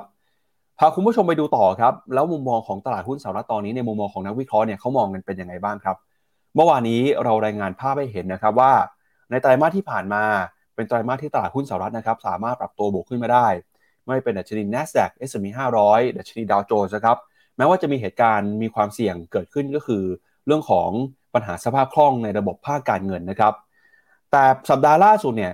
ความกังวลนี้ค่อยๆ หายไปครับ จะเห็นได้จากดัชนี Wix Index นะครับ ค่อยๆ ปรับตัวลงมาต่ำกว่าระดับ 20 จุดนะครับ แล้วก็รวมไปถึงครับ มีเงินไหลเข้ามาลงทุนในตลาดหุ้นเพิ่มขึ้นนะครับ มุมมองของนักวิเคราะห์จาก JP Morgan นะครับที่มีชื่อว่าคุณโคลาโนวิกเนี่ยออกมาเตือนนะครับคุณมาโคโคลาโนวิกฮะออกมาบอกว่า สถานการณ์ที่ดูเหมือนว่าจะสงบในสัปดาห์ที่ผ่านมา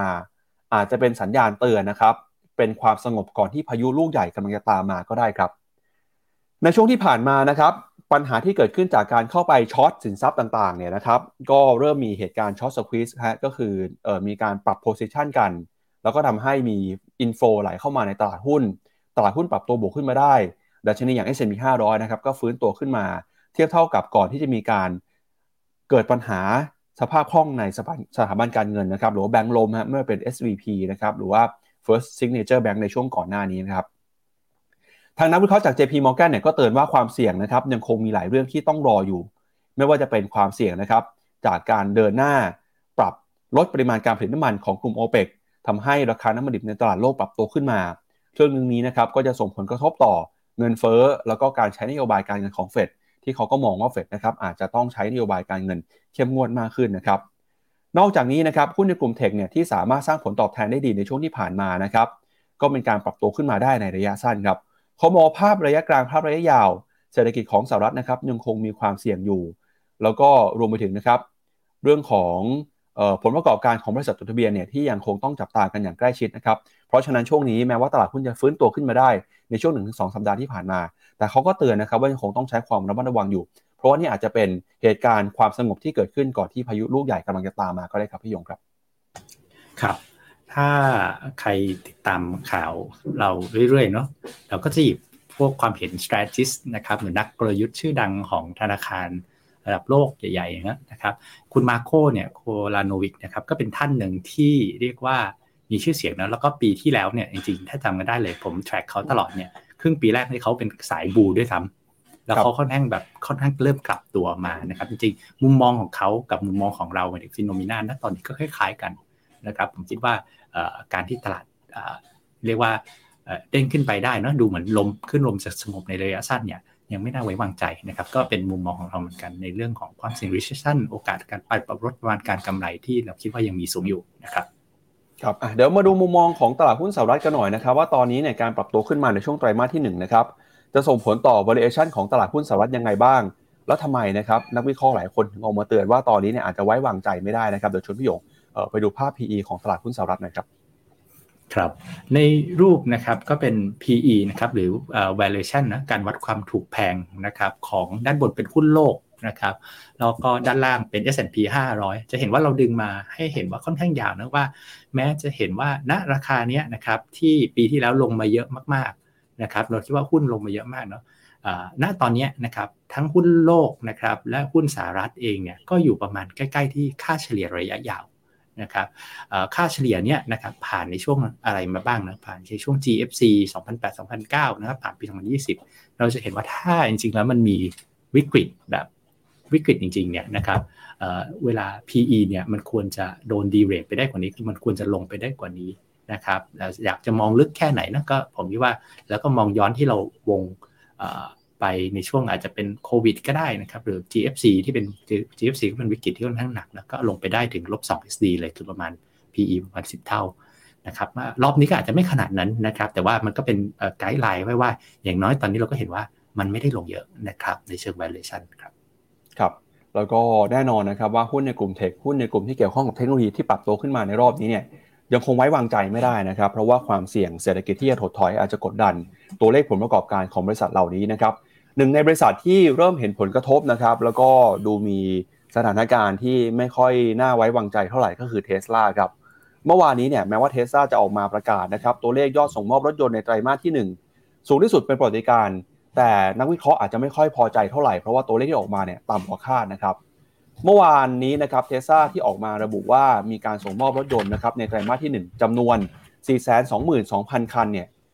ออกมานะครับอาจทำให้นักวิเคราะห์ไม่พอใจเพราะนักวิเคราะห์คาดการณ์ว่าตัวเลขที่ควรจะส่งมอบได้เนี่ยควรจะไม่ต่ำกว่า 4 3 0 0 0 0 คันนะครับสาเหตุสำคัญมาจากเรื่องอะไรฮะมาจากเรื่องการที่เทสซาเนี่ยตัดสินใจ ลดราคารถยนต์นะครับในช่วงไตรมาสหนึ่งที่ผ่านมา คือลดราคาไปเป็น 10%นะครับนักวิเคราะห์ก็คาดหวังว่าลดราคามากขนาดนี้เนี่ยเทสซาควรจะส่งมอบรถยนต์หรือว่าขายรถยนต์ได้ดีกว่านี้ แต่ปรากฏว่าตัวเลขจริงออกมาต่ำกว่าที่นักวิเคราะห์คาดการณ์ เมื่อวานนี้นะครับราคาหุ้นก็เลยถูกลงโทษมีแรงเทขายมา ติดลบไปมากกว่า 6%สิ่งที่ตลาดเฝ้ารออยู่ก็คือ มีโอกาสนะครับตลาดประเมินว่า ถ้าหากว่ายอดส่งมอบรถยนต์ยังเป็นไปในระดับ 4 0 0แสนกว่าคันในแต่ละไตรมาสเนี่ยอาจจะไม่เป็นที่น่าพอใจเท่าไหร่นะครับทำให้มีโอกาสที่เทสลาอาจจำเป็นต้องปรับลดราคารถยนต์ไฟฟ้าเพิ่มเติมอีกต่อไปในอนาคต ซึ่งการปรับลดนะครับราคารถยนต์ไฟฟ้าจะส่งผลต่อรายได้ แล้วก็ผลประกอบการของบริษัทด้วยนะครับ ทำให้ตอนนี้นะครับตลาดก็เริ่มมีการขายเทคโปรฟิตหุ้นของเทสลาออกมานะครับหลังจากไตรมาสที่ 1 ราคาหุ้นปรับตัวบวกขึ้นมาได้เกินกว่า 60%นะครับโดยในเดือนมกราคมที่ผ่านมาเนี่ยถ้าดูการปรับลดราคารถยนต์ของเทสลาจะเห็นว่าเทสลาเนี่ยมีการปรับลดราคารถยนต์ไฟฟ้าทั่วโลกมากกว่า 20%ซึ่งก็ถือเป็นการเปิดฉากการทำสงครามราคากับรถยนต์ไฟฟ้าค่ายอื่นๆนะครับหลังจากที่ยอดส่งมอบรถยนต์เนี่ยออกมาต่ำกว่าที่ตลาดวอลสตรีทคาดในปีที่แล้วสำนักข่าว CNBC นะครับออกมาเตือนก่อนหน้านี้ว่าคุณอีลอนมัสก์พูดถึงผลกระทบ ที่อาจจะเกิดขึ้นกับภาวะเศรษฐกิจถดถอย แล้วก็อัตราดอกเบี้ยขาขึ้นนะครับ ซึ่งความเคลื่อนไหวนี้ก็สะท้อนให้เห็นว่ามีโอกาสที่เทสซาอาจจะต้องปรับตัวนะครับด้วยการปรับลดราคารถยนต์ไฟฟ้าต่อไปในอนาคต ซึ่งเรื่องนี้ตลาดอาจจะมองว่าเป็นปัจจัยเสี่ยงทำให้ราคาหุ้นเมื่อคืนนี้ถูกเทขายมาครับพี่ยงครับ ครับตัวเทสลาเองก็ผมคิดว่าเป็นการส่งสัญญาณเนาะที่คือเรื่องของการหันราคาเป็นการเรียกว่าประกาศ สงครามนะครับก็คือเรื่องการแข่งขัน จริงๆ มันจะเกิดขึ้นอยู่แล้วเนาะแต่ว่าการที่เทสลาเนี่ยเขาทำได้เร็วแล้วเขามาก่อนเนี่ยนะครับทำให้เขามีข้อได้เปรียบนะแต่กลายเป็นว่าตัวเลขการส่งมอบที่ต่ำกว่าที่คาดจริงๆ มันไม่ได้ต่ำกว่าตลาดที่ตลาดคาดเยอะนะมันก็ประมาณตลาดคาด4 3 0 0 0เขา deliver ประมาณ 4 2 0 0 0ก็หายไปประมาณหมื่นหนึ่งนะครับก็ทำให้ราคาหุ้นเนี่ยนะครับเรียกว่าย่อไป 6%นะครับซึ่งก็เป็นการบ่งบอกเลยว่าจริงๆ ตลาดก็ยังไม่ได้ไว้วางใจขนาดนั้นนะครับในกลุ่มอย่างรถไฟฟ้าเนาะแล้วก็จริงๆก็มีมุมมองของนักวิเคราะห์บางท่านที่บอกว่าจริงๆ แล้วการที่เทสลาหันเนี่ยมันก็จะมี 2 ค่ายอะค่ายที่มองว่าเทสลาหันและเทสลาเนี่ยจะควรจะต้องเกณฑ์มาเก็ตแชร์ไปได้อย่างรวดเร็วนะครับแล้วก็เป็นผู้นำนะครับ ซึ่ง เมื่อวานก็พิสูจให้ดูนิดหนึ่งว่าเฮ้ยมีความผิดหวัง มีความสเกปติกมีความสงสัยในมุมมองแบบนั้น อีกค่ายหนึ่งที่อาจจะมองเป็นนักวิเคราะห์อีกกลุ่มหนึ่งที่อาจจะมองแย่หน่อยก็คือมองคิดว่า การที่เขาจุดพลุตัดราคาเนี่ยมันเป็นสงครามราคาที่มันสุดท้ายแล้วมันไม่มีใครได้ขนาดนั้นนะครับก็หมายถึงว่าค่ายอื่นเขาก็ต้องสู้เหมือนกันนะครับค่ายรถสันดาปที่ย้ายมาเป็น EV เขาก็ต้องสู้เต็มที่เหมือนกันนะครับฉะนั้นซึ่งมันจะไม่ดีกับทั้งอุตสาหกรรม ฉะนั้นจริงๆมุมมองของเรานะในกลุ่มอย่างเช่นในกลุ่มเดิมที่เราอาจจะมีคอบนเริ่มสื่อสารแล้วคืออย่างคอบนพวกใช้หน้า EV นะครับอย่างในกอง PC Green ที่เราเคยแนะนำเนี่ยจริงระบบเราเราต้องยอมรับว่าเราต้องจำเป็นที่ต้องทบทวนมุมมองนะครับแล้วผมจะแนะนำว่าในระยะสั้นเนาะณตอนนี้ถ้าใครมีอย่างพวก PC Green อยู่เยอะๆนะครับอย่างในกองนี้นะครับเราก็ยังแนะนำนะให้หาจังหวะนะครับชิฟไปทางในทางที่เป็นอย่างเคชัยนาหรือออชัยนามากกว่านะซึ่งก็คือเราชอบจีนเนี่ย ภาพรวมนะครับ แต่ว่าอย่างเรื่องเทสลาการแข่งขันเนี่ยนะครับมันจะกระทบเรื่องกลุ่ม EV โดยเฉพาะในจีน EV นะครับฉะนั้นถามว่าในมุมมองความเห็นเราคืออยากให้ชิฟไปในทางอย่างจากพวก PC Green ไปในทางเคชัยนามากกว่าครับครับอะพาคุณผู้ชมไปดูต่อนะครับ แม้ว่าทางเทสลาเนี่ยนะครับจะสามารถส่งมอบรถยนต์ทำสถิติสูงสุดใหม่ ในไตรมาสที่ผ่านมานะครับ แต่ตัวเลขนี้อาจจะไม่เป็นที่พอใจของนักวิเคราะห์นะครับรวมไปถึงครับ แนวโน้มที่เราเห็นในช่วงหลังๆก็คือ ตอนนี้เนี่ยเทสลานะครับผลิตรถยนต์เนี่ยมากกว่าความต้องการของผู้บริโภคแล้วนะครับสต็อกรถยนต์ของเทสลากำลังปรับตัวเพิ่มมากขึ้นเรื่อยๆ ย้อนกลับไปนะครับในช่วงของปี 2019-2020 ถ้าใครจำมาได้ตอนนั้นเนี่ยเทสลาคือผลิตรถยนต์ออกมาผลิตเท่าไหร่ก็ไม่พอขาย ผลิตเท่าไหร่ก็ไม่พอคำสั่งซื้อนะครับ แต่ตอนนี้เนี่ยเริ่มมีสต็อกเหลือเยอะมากขึ้นนะครับ ก็อาจจะเป็นตัวสะท้อนว่าการผลิตออกมาเพิ่มขึ้นเนี่ยมีโอกาสนะครับที่ เทสลาจะต้องใช้กลยุทธ์เรื่องของสงครามราคาเข้ามาด้วยนะเพราะจะทำให้รถยนต์ขายได้มากขึ้น หรือว่าสต็อกเนี่ยรถยนต์ที่เก็บไว้ลดลงไปมากกว่านี้นะครับซึ่งตลาดก็มองว่าตอนนี้เทสลากำลังเข้ามาสู่กลยุทธ์ในการทำสงครามราคา แข่งกับผู้ผลิตรถยนต์เจ้าอื่นแล้วนะครับแล้วก็นี้เป็นเกร็ดเล็กน้อยที่น่าสนใจครับคุณอีลอนมัสก์ครับซึ่งเป็นผู้บริหารของเทสลาเนี่ยก็มีความเคลื่อนไหวอะไรแต่ละครั้ง ก็ส่งผลต่อสินทรัพย์ ส่งผลต่อโลกการลงทุนตลอดเลยนะครับ ล่าสุดครับเมื่อวานนี้เหรียญโดชคอยฮะเหรียญหมาชิบะเนี่ยนะครับปรับตัวขึ้นไปมากกว่า 30%ครับหลังจากที่คุณอีลอนมัสนะครับเปลี่ยนโลโก้ Twitter เป็นรูปสุนัขชิบะครับราคาเหรียญของโดชคอยเมื่อวานนี้บวกขึ้นมานะครับแล้วก็ปรับตัวบวกขึ้นมาต่อในเช้านี้ด้วยครับหลังจากที่คุณอีลอนมัสครับซีอของ Twitter ได้เปลี่ยนโลโก้ของ Twitter นะครับจากรูปนกสีฟ้าเป็นเป็นรูปหมาชิบะนะครับซึ่งเป็นโลโก้เหรียญของโดชคอยครับหลังจากที่คุณอีลอนมัสเปลี่ยนนะครับก็ทำให้ราคาของเหรียญ โดชคอยเนี่ยปรับตัวขึ้นมาอย่างร้อนแรงเลยนะครับ ซึ่งตลาดก็มองว่าการที่คุณอีลอนมัสก์ทำแบบนี้เนี่ยอาจจะส่งผลนะครับ ก็คือการที่เข้าไปซื้อ Twitter อาจจะส่งผลต่อความเคลื่อนไหวนะครับ ส่งผลต่อราคาเหรียญของโดชคอยด้วย ราคาก็เลยมีการเคลื่อนไหวผันผวนนะครับ อันนี้ก็เป็นมีมในโลกอินเทอร์เน็ตนะครับที่คุณอีลอนมัสก์ทำแต่อย่างไรก็ตามก็ถูกวิพากษ์วิจารณ์กันนะครับว่าควรจะโฟกัสควรจะตั้งใจบริหารธุรกิจให้ดีกว่านี้นะครับ ไม่ใช่แบบเอาอะไรก็มาทำเป็นมีมซะหมดนะครับ แต่นั้นก็ตามคนที่ถือเหรียญโดชคอยก็น่าจะดีใจนะครับ ได้กำไรกันกับการปรับตัวขึ้นมาอย่างร้อนแรงเมื่อวานนี้ครับ ผมผมไม่เข้าใจเรื่องนี้จริง ๆ ผมไม่รู้จะวิเคราะห์ยังไง แล้วก็ แล้วก็ไม่เข้าใจด้วยว่าทำไปทำไม ครับ ครับ ก็ปวดหัวนะครับ ถ้าเกิดใครติดตาม Twitter ของคุณอีลอนมัสเวลาทำอะไรแต่ละอย่างนี้ ก็บางครั้งเราก็ไม่รู้เหตุผลนะว่าว่าเขาก็คิดอะไรหรือเขาทำอะไรนะครับ อย่างโดชคอยเมื่อวานนี้ก็เออ เห็นเหมือนกันนะฮะว่าราคามันก็มีความผันผวนนะครับ ส่งผลต่อราคาเดียดโดชคอยด้วยนะครับพี่ยงครับ ครับครับเอาละครับ ก็จากเรื่องนี้นะครับ เดี๋ยวพาคุณผู้ชมไปดูต่อฮะอีกหนึ่งบริษัทนะครับที่เรียกได้ว่าเป็น private company นะครับที่อาจจะใหญ่ที่สุดในโลกบริษัทหนึ่งเลยนะครับ ก็คือ b y d a n c e ครับ b y d a n c e เนี่ยนะครับอาจจะเราเปิดภาพให้คุณผู้ชมดูฮะเอ่อเป็นเจ้าของแพลตฟอร์ม TikTok นะครับ ก็อย่าง TikTok ที่เราแสดงบนหน้าจอนี้คือ TikTok ของ p h e n o m e n a นะครับ จะบอกคุณผู้ชมว่า p h e n o m e n a เรามี TikTok ด้วยนะครับใครที่เล่น TikTok แล้วยังไม่ได้ไปตามเนี่ยอย่าลืมกดเข้าไปตามฮะและข่าวนี้นะครับมันเกี่ยวข้องกับ TikTok ยังไงนะครับเมื่อวานนี้ b y d a n c e ครับบริษัทแม่ของ TikTok เนี่ยออกมานะครับเปิดเผยรายได้ครับในปี 2566 นะครับตามปีบัญชีครับปรากฏว่ารายได้เนี่ยปรับตัวขึ้นไปนะครับสูงถึง 30%ครับแตะระดับ 80,000 ล้านดอลลาร์ครับเทียบเท่ากับบริษัทคู่แข่งอย่าง Tencent นะครับ ซึ่งนักวิเคราะห์ก็มองว่าการเติบโตครั้งนี้เนี่ยเป็นการเติบโตท่ามกลางความท้าทายนะครับแม้ว่า TikTok จะโดนรัฐบาลของหลายประเทศขู่แบนนะครับแต่ผู้ใช้งานแล้วก็รายได้ของ TikTok ยังคงเพิ่มขึ้นมาอย่างต่อเนื่องครับสำนักข่าวบลูมเบิร์กรายงานนะครับว่ารายได้ในปีที่ผ่านมาของ b y d a n c e เนี่ยปรับตัวขึ้นมา 30%แตะระดับ 80,000 ล้านดอลลาร์คิดเป็นเงินไทยก็อยู่ที่ประมาณ 2.6 ล้านล้านบาทครับเพิ่มขึ้นมาจากปีก่อนหน้าที่อยู่เพียงแค่ประมาณ 60,000 ล้านดอลลาร์เท่านั้นนะครับโดยรายได้ของ b y d a n c e ครั้งนี้เนี่ย เติบโตขึ้นมาเทียบเท่ากับคู่แข่งคนสำคัญอย่าง Tencent นะครับผู้ให้บริการของ WeChat ด้วยนักวิเคราะห์ก็ประเมินนะครับเพราะแพลตฟอร์มอย่าง TikTok แล้วก็ Douyin เนี่ยซึ่งเป็นแพลตฟอร์มที่อยู่ภายใต้การดูแลของ b y d a n c e กำลังได้รับความนิยมอย่างล้นหลามเลยนะครับการเติบโตแบบตัวเลข 2 หลักเนี่ยถือว่าเป็นสิ่งที่ไม่ค่อยได้เห็นนะครับในโลกอินเทอร์เน็ตในช่วงหลังๆสำหรับบริษัทที่มีขนาดใหญ่ขนาดนี้นะครับถ้าเปรียบเทียบกันอย่าง Meta หรือว่า Amazon เนี่ยก็ไม่สามารถสร้างการเติบโตได้ขนาดนี้ครับ บทวิเคราะห์ของสำนักข่าวบลูมเบิร์กนะครับระบุว่าการเติบโตในครั้งนี้ตอกย้ำความแข็งแกร่ง แล้วก็ความยืดหยุ่นของ ByteDance ท่ามกลางคำขู่นะครับของรัฐบาลสหรัฐ แล้วก็ของอินเดียที่บอกว่าจะห้ามการใช้งาน TikTok ในประเทศนะครับ แล้วก็ปัจจุบันนี้เนี่ย TikTok กับ Douyin นะครับก็ยังมีรายได้จากการเก็บเงินโฆษณาจากธุรกิจแพลตฟอร์มต่างๆเป็นจำนวนมากนะครับโดย ByteDance ครับไม่เพียงจะต้องเผชิญกับสถานการณ์เศรษฐกิจที่ปั่นป่วนนะครับความเสี่ยงเศรษฐกิจโลกชะลอตัวอัตราเงินเฟ้อ แต่ยังต้องรับมือกับท่าทีของรัฐบาลจากประเทศต่างๆ ด้วย ที่ต้องการจะออกมาแบนนะครับโดยให้เหตุผลว่าการใช้งาน TikTok เนี่ยส่งผลกระทบต่อความมั่นคง แล้วก็มีโอกาสที่ข้อมูลนะครับจะรั่วไหลไปยังรัฐบาลจีนด้วย ปัจจุบันในสหรัฐอเมริกาครับมีผู้ใช้งาน TikTok มากกว่า 150 ล้านรายต่อเดือน ซึ่งก็เป็นตัวกระตุ้นความกังวลของรัฐบาลสหรัฐนะครับแต่นักวิเคราะห์ก็มองว่าการเติบโตของ b บ d a n c e จะช่วยสร้างความมั่นใจให้กับนักลงทุนได้นะครับแม้ว่าจะเผชิญกับความเสี่ยงเศรษฐกิจ ความเสี่ยงจากการถูกแทรกแซงของรัฐบาล แต่จำนวนผู้ใช้งานแล้วก็ระยะเติบโตแบบนี้ก็ถือว่าเป็นการสะท้อนว่าเบดสเนี่ยไม่ธรรมดานะครับ ผู้บริหารมีความแข็งแกร่ง แล้วก็สามารถทำให้ธุรกิจเติบโตขึ้นมาได้ ในทุกสภาวะสถานการณ์ทางเศรษฐกิจครับพี่ยงครับ ผมในเรื่อง t ิ k t o k ผม พอพูดแล้วผมเห็นตัวเลขเนาะผมคิดว่าเรื่องเดียวที่ที่เขาจะโดนก็คือเรื่องของ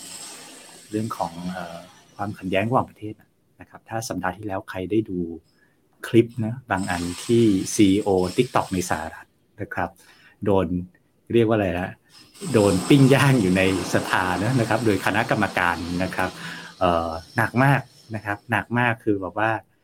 คุณเขาชื่อคุณอะไรนะคุณชูชูใช่ไหมก็คือโดนเรียกว่าทางสวคณะกรรมการเนาะโอ้โหถาม แล้วก็จะว่าเรียกอย่างเรียกว่าถามเลยคำนี้ผมเรียกว่าเรียกว่าเขาเรียกอะไรคือ กดดันอะนะครับ แล้วก็ใช้คำพูดที่ฟังดูแล้วแบบไม่สนอหูมากๆนะครับ ต่อให้แปลมาจากภาษาอังกฤษนะครับ กับกับทาง CEO TikTok ในสหรัฐนะครับ ก็คิดว่าถ้าจริงถ้าไม่ได้มีเรื่องปัจจัยกดดันในระหว่างเป็นเรื่องเขาคือเขาธุรกิจนะครับ ที่จะโดดเด่นแล้วก็ไปไกลมาก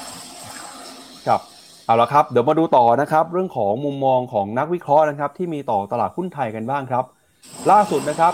สมาคมนักวิเคราะห์การลงทุนหรือว่า IAA ครับออกมาเปิดเผย ผลสำรวจความคิดเห็นของนักวิเคราะห์ และผู้จัดการกองทุนนะครับต่อตลาดหุ้นไทยครับ โดยตอนนี้เนี่ยเราก็จะเห็นนะครับว่ามุมมองของนักวิเคราะห์และก็ผู้จัดการกองทุนครับออกมาปรับลดกำไรสุทธิต่อหุ้นหรือว่า EPS ของตลาดหุ้นไทยลงนะครับ ในปีนี้เนี่ยถูกปรับลงมาจากเดิมให้ไว้ 105 บาทต่อหุ้น ตอนนี้ปรับลงมาเหลือ 95 บาทต่อหุ้นแล้วนะครับ โดยประเมินว่าในช่วงของไตรมาสที่2ในหุ้นไทย จะเคลื่อนไหวอยู่ในกรอบ 1,508 จุดถึง 1,721 จุดนะครับ โดยสิ้นปีนี้เนี่ยจะปิดไปนะครับเป้าหมายอยู่ที่ 1,700 กับอีก7จุดนะครับ โดยนักวิเคราะห์นะครับก็ยังมองหุ้นไทยยังน่าสนใจอยู่นะครับ โดยมีประเด็นเรื่องของการเลือกตั้ง การท่องเที่ยวแล้วก็เศรษฐกิจฟื้นเนี่ยเข้ามาช่วยหนุนนำดัชนีนะครับ โดยเมื่อวานนี้นะครับคุณสมบัตินราวุฒิชัยเลขาธิการสมาคมวิเคราะห์การลงทุนออกมาเปิดเผยผลสำรวจความคิดเห็นนะครับของนักวิเคราะห์ และผู้จัดการกองทุนรวม 26 สำนักครับเกี่ยวกับมุมมองการลงทุนในไตรมาสที่2ถึง4ของปีนี้ ก็สรุปได้แบบนี้นะครับ สมมติฐานหลักครับนักวิเคราะห์ในบ้านเราเชื่อว่าการปรับลดราคาน้ำมันดิบของปีนี้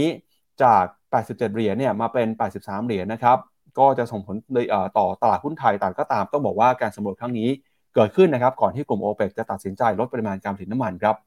แล้วก็นักวิเคราะห์นะครับได้มีการลดคาดการณ์การขยายตัวของเศรษฐกิจไทยด้วยจากเดิมให้ไว้ 3.6 ก็ลงมาเหลือ 3.5 ครับแล้วก็มองทิศทางการลงทุนในปีนี้เนี่ยได้ผลบวกที่ชัดเจนมากขึ้นมาจาก 3 ปัจจัยหลักก็คือ เรื่องของเศรษฐกิจภายในประเทศนะครับโดยมีผู้ถึง 92%บอกว่าเศรษฐกิจในประเทศเนี่ยจะเข้ามาช่วยฟื้นตลาดหุ้นไทย อีก 85%ครับบอกว่าจะมีปัจจัยด้านการเมืองในประเทศนะครับแล้วก็อีก 73%บอกว่าจะเป็นเรื่องของผลประกอบการที่เป็นบวกเข้ามาหนุนนำตลาดหุ้นไทยครับส่วนปัจจัยในเชิงลบนะครับมาจากผลกระทบของธนาคารในสหรัฐอเมริกาล้มนะฮะ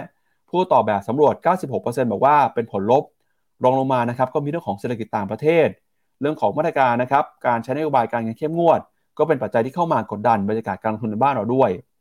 ส่วนปัจจัยนะครับที่ต้องจับตามองที่มีผลต่อการขับเคลื่อนในตลาดไตรมาสสองเนี่ยผู้ตอบแบบสำรวจส่วนใหญ่ก็มองว่า การเลือกตั้งในประเทศครับรวมไปถึงการจัดการของธนาคารกลางสหรัฐต่อสถาบันการเงิน เรื่องของการปรับนโยบายการเงินดอกเบี้ยนะครับของกรงงมีนักวิเคราะห์นะครับ คาดว่าเรื่องต่างๆ เหล่านี้จะเป็นปัจจัยสำคัญที่ส่งผลต่อความเคลื่อนไหวของตลาดหุ้นไทยนะครับ โดยคาดการกำไรสุทธิต่อหุ้นหรือ EPS ในปี 66 ของตลาด ออกมาอยู่ที่ 95 บาท 77 สตางค์ต่อหุ้น ลดลงมาจากผลสำรวจก่อนหน้านะครับที่อยู่ที่ 105 บาท 34 สตางค์ต่อหุ้น แล้วก็คาดการนะครับเซตอินดี x ในช่วงไตรมาสที่ 2 นักวิเคราะห์ 50%มองว่าจะขึ้นไหวไซด์เวย์นะครับ แล้วก็จากไตรมาส 2 เป็นต้นไปเนี่ยคาดว่าหุ้นไทยจะแกว่งในกรอบ 1,508 จุดถึง 1,721 จุด แล้วก็คาดว่าในสิ้นปี 66 ครับดัชนีหุ้นไทยจะปิดไปที่ระดับ 1,700 กับอีก 7 จุดนะครับ เพราะฉะนั้นครับ นักวิเคราะห์ก็เลยแนะนำแบบนี้นะครับ การจัดพอร์ต asset allocation ครับ ถ้าหากว่าดูมุมมองที่เป็นค่าเฉลี่ยหรือเป็น consensus ของนักวิเคราะห์เนี่ย ส่วนใหญ่นะครับ ตอนนี้แนะนำฮะ มีอะไรบ้างนะครับ แนะนำให้ถือเงินสด แล้วก็เงินฝากในระยะสั้นนะครับ ในพอร์ตการทุนคิดเป็นสัดส่วน 18%ของพอร์ต กองทุนตราสารหนี้14.06%กองทุนหุ้นไทยนะครับ 3%กองทุนต่างประเทศ 22%กองริด7.3%แล้วก็กองทุนทองคำนะครับอยู่ที่ประมาณ 8.6%ส่วนกองทุนอื่นนะครับเช่นกองทุนโครงสร้างพื้นฐานกองทุนน้ำมันเนี่ยก็อยู่ในพอร์ตสัดส่วนนะครับประมาณ 1%ฮะซึ่งอันนี้นะครับก็ถือว่าเป็นมุมมองของสมาคมนักวิเคราะห์นะครับที่มีต่อตลาดหุ้นไทยในช่วงนี้นะครับนะแล้วก็ มีรายชื่อหุ้นด้วยนะครับ อันนี้เป็นมุมมองของ IAA นะครับ ไม่ได้มาจากมุมมองของฟิโนเมนานะครับ ก็บอกว่ามีหุ้นที่นักวิเคราะห์ 5 สำนักเนี่ยให้คำแนะนำตรงกันนะครับ ถ้าเรียงตามอักษรย่อ ตัวที่ 1 ก็มี Advance ตัวที่ 2 คืออมตะ ตัวที่ 3 คือ AOT ตัวที่ 4 คือ BBL แล้วก็ตัวที่ 5 คือ CPO นะครับ อันนี้ก็เป็นมุมมองของนักวิเคราะห์ที่มีต่อตลาดหุ้นไทยในช่วงนี้ครับพี่ยงครับ ครับ ในกลุ่มหุ้นไทยนะนะครับถ้าอาจจะขอสไลด์ ถ้าในมุมมองของฟิโนมิน่าเรานะครับจริงๆเราก็ค่อนข้างที่จะเรียกว่าออกไปทางนูทรัลนะครับก็คือค่อนข้างมีความเห็นเป็นกลางกับหุ้นไทยมาสักพักแล้วโดยเฉพาะในปีที่แล้วเนี่ยเราขอให้พยายามเทคโปรฟิตนะครับเพราะว่าจะเห็นในรูปเนาะนะครับใน valuation นะครับหรือระดับความถูกแพงนะใช้ PE เนี่ยเทียบกับหุ้นโลกนะครับใน s อ r ก็จะเห็นว่าปีที่แล้วเนี่ยค่อนข้างอยู่สูงนะตอนนี้แม้จะลงมาแล้วนะครับแต่ก็ยังเรียกว่าอยู่ในเพียงประมาณใกล้เคียงกับค่าเฉลี่ย นะครับซึ่งผมคิดว่าปัจจัย catalyst เดียวเนี่ยเวลาเจอแบบนี้มี 2 อย่างคือต้องการ catalyst นะครับซึ่งก็เดี๋ยวหนีไม่พ้นในข่าวถัดไปนั่นก็เป็นเรื่องเลือกตั้งแล้วก็หรือจะต้องเป็นปัจจัยเฉพาะพื้นฐานของหุ้นรายตัวมากๆนะครับที่ไม่ได้เป็นแนวการเคลื่อนไหวของทิศทางตลาดในภาคใหญ่นะครับซึ่งก็ต้องในลักษณะกองทุนที่เน้นคัดเลือกเฉพาะเฉพาะตัวหรือไปก็เป็นกองทุนขนาดเล็กไปเลยนะครับ ครับเรื่องเลือกตั้งหน่อยฮะไปกันไวๆนะครับพาคุณผู้ชมไปดูบรรยากาศเรื่องของการเลือกตั้งหน่อยนะครับ เมื่อวานนี้เนี่ยก็เป็นวันแรกครับที่กรกตรับนะครับสมัครสสแบบแบ่งเขตนะครับ แล้วก็จะเห็นว่ามีพรรคการเมืองหลาย ๆพรรคนะครับ เดินทางไปจับฉลากนะครับ เลือกเบอร์กันครับกรกตนะครับก็รายงานผลการรับสมัครสสแบบแบ่งเขตเลือกตั้งนะครับ วันแรกมีทั้งหมด 60 พักนะครับ ส่งผู้สมัครรวมกันกว่า 3,900 รายครับโดยจะเห็นว่าพักก้าวไกลพักพลังประชารัฐ พักประชาธิปัตย์พักเพื่อไทยเนี่ยเป็นพักที่มีการส่งสสนะครับมากที่สุดเท่ากันเลยฮะแต่ละพักก็คือ 392 รายเอ่อพักรวมไทยสร้างชาตินะครับ386 รายพักภูมิใจไทย 378 ราย เสรีรวมไทย 377 ราย แล้วก็พักอื่นๆนะครับก็มีส่งในสัดส่วนที่แตกต่างกันไปนะครับ โดยกกตเนี่ยนะครับก็เริ่มรับสมัครสสแบบแบ่งเขตนะครับแล้วก็จะปิดรับสมัครวันที่ 7 เมษายนนี้ โดยในภาพรวมนะครับมีพักการเมืองส่งผู้สมัครรวมกันทั้งหมด 3,990 ราย ทั้งหมด 60 พักการเมืองนะครับ เราก็จะเห็นว่าแต่ละพักเนี่ยมีการส่งผู้สมัครแตกต่างกัน ก็จะเห็นนะครับว่าตอนนี้บรรยากาศการเลือกตั้งกำลังเริ่มตื่นเต้นเข้ามาทุกทีแล้วนะครับ แล้วก็ได้มีการเปิดนะครับรายชื่อของสอสอนะครับ แล้วก็มีตัวเลขของสอสอด้วยเราจะเห็นนะฮะ อันนี้ไปไวๆนะครับ พักที่มีการส่งสอสอมากที่สุดในการรับสมัครเลือกตั้งแบบ บัญชีรายชื่อในครั้งนี้เนี่ยนะครับแบ่งเขตเลือกตั้งด้วยนะฮะก็มีหลาย ๆพักนะครับไม่เป็นพักเพื่อไทยพักก้าวไกลนะครับพักรวมไทยสร้างชาติพักพลังประชารัฐนะครับ แต่สิ่งที่น่าสนใจคืออันนี้ครับพี่หยง เราจะเห็นว่าแต่ละพักเนี่ยโอ้โห คือในพักเดียวกันนะครับ ตัวเลขเนี่ย เบอร์นี่หลากหลายมากใช่ครับแล้วก็หลายๆคนก็บอกนะครับโอ้ได้อย่างนี้จะจาได้หรือเปล่า เขตเดียวกันเออเขตต่างเขตกันเบอร์ก็ไม่เหมือนกัน พักเดียวกันคนละเขตก็ต้องจำชื่อให้ได้ ก็ถือว่าเป็นข้อสังเกตแล้วกันครับของคนที่จะต้องออใช้ใช้เสียงในการเลือกตั้งครั้งนี้นะครับ ก็เราจะเริ่มเห็นการทยอยหาเสียงมากขึ้นนะครับ แล้วตอนนี้แต่ละพรรคเนี่ยก็พยายามจะสร้างความชัดเจนนะครับทำให้ประชาชนเนี่ยจำได้ว่าตัวเองพรรคไหนเบอร์อะไรเบอร์ในการเลือกตั้งแบบแบ่งเขตเป็นเบอร์ไหน เบอร์แบบเป็นปาร์ตี้ลิสต์เบอร์ไหนนะครับ ตอนนี้ก็ต้องต้อง จับตาดูฮะว่าจะเป็นยังไงนะครับ กับการเลือกตั้งแล้วก็ระบบวิธีการเลือกตั้งในครั้งนี้ครับพี่ยงครับ ครับ ก็ต้องพยายามหน่อยนะมันก็จะมีสองเลขให้เราจำอะเลขเขตก็เลขหนึ่งเลขเขตนี้ก็ถ้าไปคุยกับเพื่อนอีกเขตอื่น ก็อย่าต่อให้พักเดียวกัน ก็อย่าไปจำเลขเขามา เลขเขตเราก็คือเขตเรานะครับ กับอีกเลขปาร์ตี้ลิสต์นะครับบัญชีรายชื่อด้านขวานะซึ่งซึ่งเลขเขตในในรูปเนี่ยนะมันไม่มีอย่างที่เขาบอกนะมันก็เป็นแบบเป็นเขาเรียกอะไร เป็นใบลงคะแนนแบบโหลนะครับใช้ทั่วกันนะก็คือเน้นต้องจับไอ้เลขเขตนี่แหละนะส่วนบัญชีรายชื่อเนี่ยนะครับมันยังมีสัญลักษณ์มีพรรคมีโลโก้อะไร อันนี้ผมว่าเขาจะจำง่ายหน่อยนะครับก็จริงก็ไม่ได้ยากเกินกว่าความสามารถทุกคนนะครับ ซึ่งผมคิดว่าเรื่องการเลือกตั้งเนี่ยนะครับในหน้าถัดไปนี่คือสิ่งที่เรียกว่าเป็น catalyst ที่สำคัญของหุ้นไทยเนาะนะครับเส้นสีดำคือ back test performance นะครับในเวลาที่เราเอาการเลือกตั้งเนี่ยมาเป็นจุดตรงกลาง นะครับ ถ้าวันที่เราเริ่มเลือกตั้งเสร็จได้รัฐบาลใหม่โดยค่าเฉลี่ยแล้วเส้นสีดำจะขึ้นเนาะก็คือว่าโดยไปหุ้นเนี่ยนะครับเส้นสีดำคือ performance ของหุ้นไทยเนี่ยก็จะเป็นขาขึ้นได้เนาะโดยทั่วไปเวลาเราได้พักใหม่เนี่ยไม่ว่าจะเป็นฝ่ายไหนก็ตามเนาะมีการหาเสียงนะครับมีการสร้างความหวังว่าเป็นบรรยากาศมันจะแบบว่ามีความเฉลิมฉลองอะแล้วก็มีความหวังโอ้เดี๋ยวมีนโยบายนั้นนโยบายนี้นะครับหุ้นก็มักจะตอบรับได้ดีนะครับนี่คือ catalyst ของหุ้นไทยที่รออยู่ครับ ครับก็วันนี้ก่อนจากกันไปครับชวนคุณผู้ชมติดตามกิจกรรมดีๆของ FINNOMENA นะครับตอนนี้เนี่ยใน Facebook ของ FINNOMENA เรามีกิจกรรมนะครับเออตอบโดนใจมีรางวัลให้ครับเพียงเข้ามาตอบคำถามว่าคุณผู้ชมชอบกองทุนไหนใน MEVT Call มากที่สุดนะครับ พร้อมบอกเหตุผลด้วยว่าเพราะอะไรฮะลุ้นรับรางวัล Grab Food e-voucher จำนวน 200 บาทนะครับมีจำนวนจำกัดกติกาก็ง่ายมากๆเลยครับ เข้าไปที่ Facebook ของ FINNOMENA นะครับเข้าไปกดไลค์กดแชร์โพสต์กิจกรรมนี้ ตั้งค่าเป็นสาธารณะ แล้วก็พิมพ์คอมเมนต์เข้ามาบอกหน่อยว่าชอบกองทุน MEVT คอกองไหนเพราะอะไรคำถามคำตอบที่โดนใจทีมงานนะครับ จะส่ง Grab Food e voucher จำนวน 200 บาทให้นะครับ อันนี้ก็จะเริ่มกิจกรรมกันจนถึงวันที่ 5 เมษายนนี้ ประกาศผลผู้โชคดีนะครับ วันที่ 5 เมษายนตอน6โมงเย็นก็ไปร่วมกิจกรรมกันได้ครับ เอาละครับ และนี่ก็เป็นทั้งหมดนะครับของรายการข่าวเช้า Morning Brief วันนี้ครับ ขอบพระคุณคุณผู้ชมที่ติดตามกันนะครับ แล้วเดี๋ยวยังไงพรุ่งนี้เรากลับมาเจอกันใหม่นะครับ วันนี้สวัสดีครับ บริการที่ปรึกษาการลงทุนส่วนตัวจากฟิโนมีนาจะช่วยให้คุณสามารถจัดการการลงทุนจากคำแนะนำของมืออาชีพด้านการลงทุน ที่คอยดูแลและปรับพอร์ตการลงทุนของคุณให้เป็นไปตามเป้าหมาย สนใจรับบริการที่ปรึกษาการลงทุนส่วนตัว สมัครได้ที่ f i n o m e f i n o m i n a e x c l u s i v e หรือ line at f i n o m i n a p o r t คำเตือน ผู้ลงทุนควรทำความเข้าใจลักษณะสินค้า เงื่อนไขผลตอบแทน และความเสี่ยงก่อนตัดสินใจลงทุน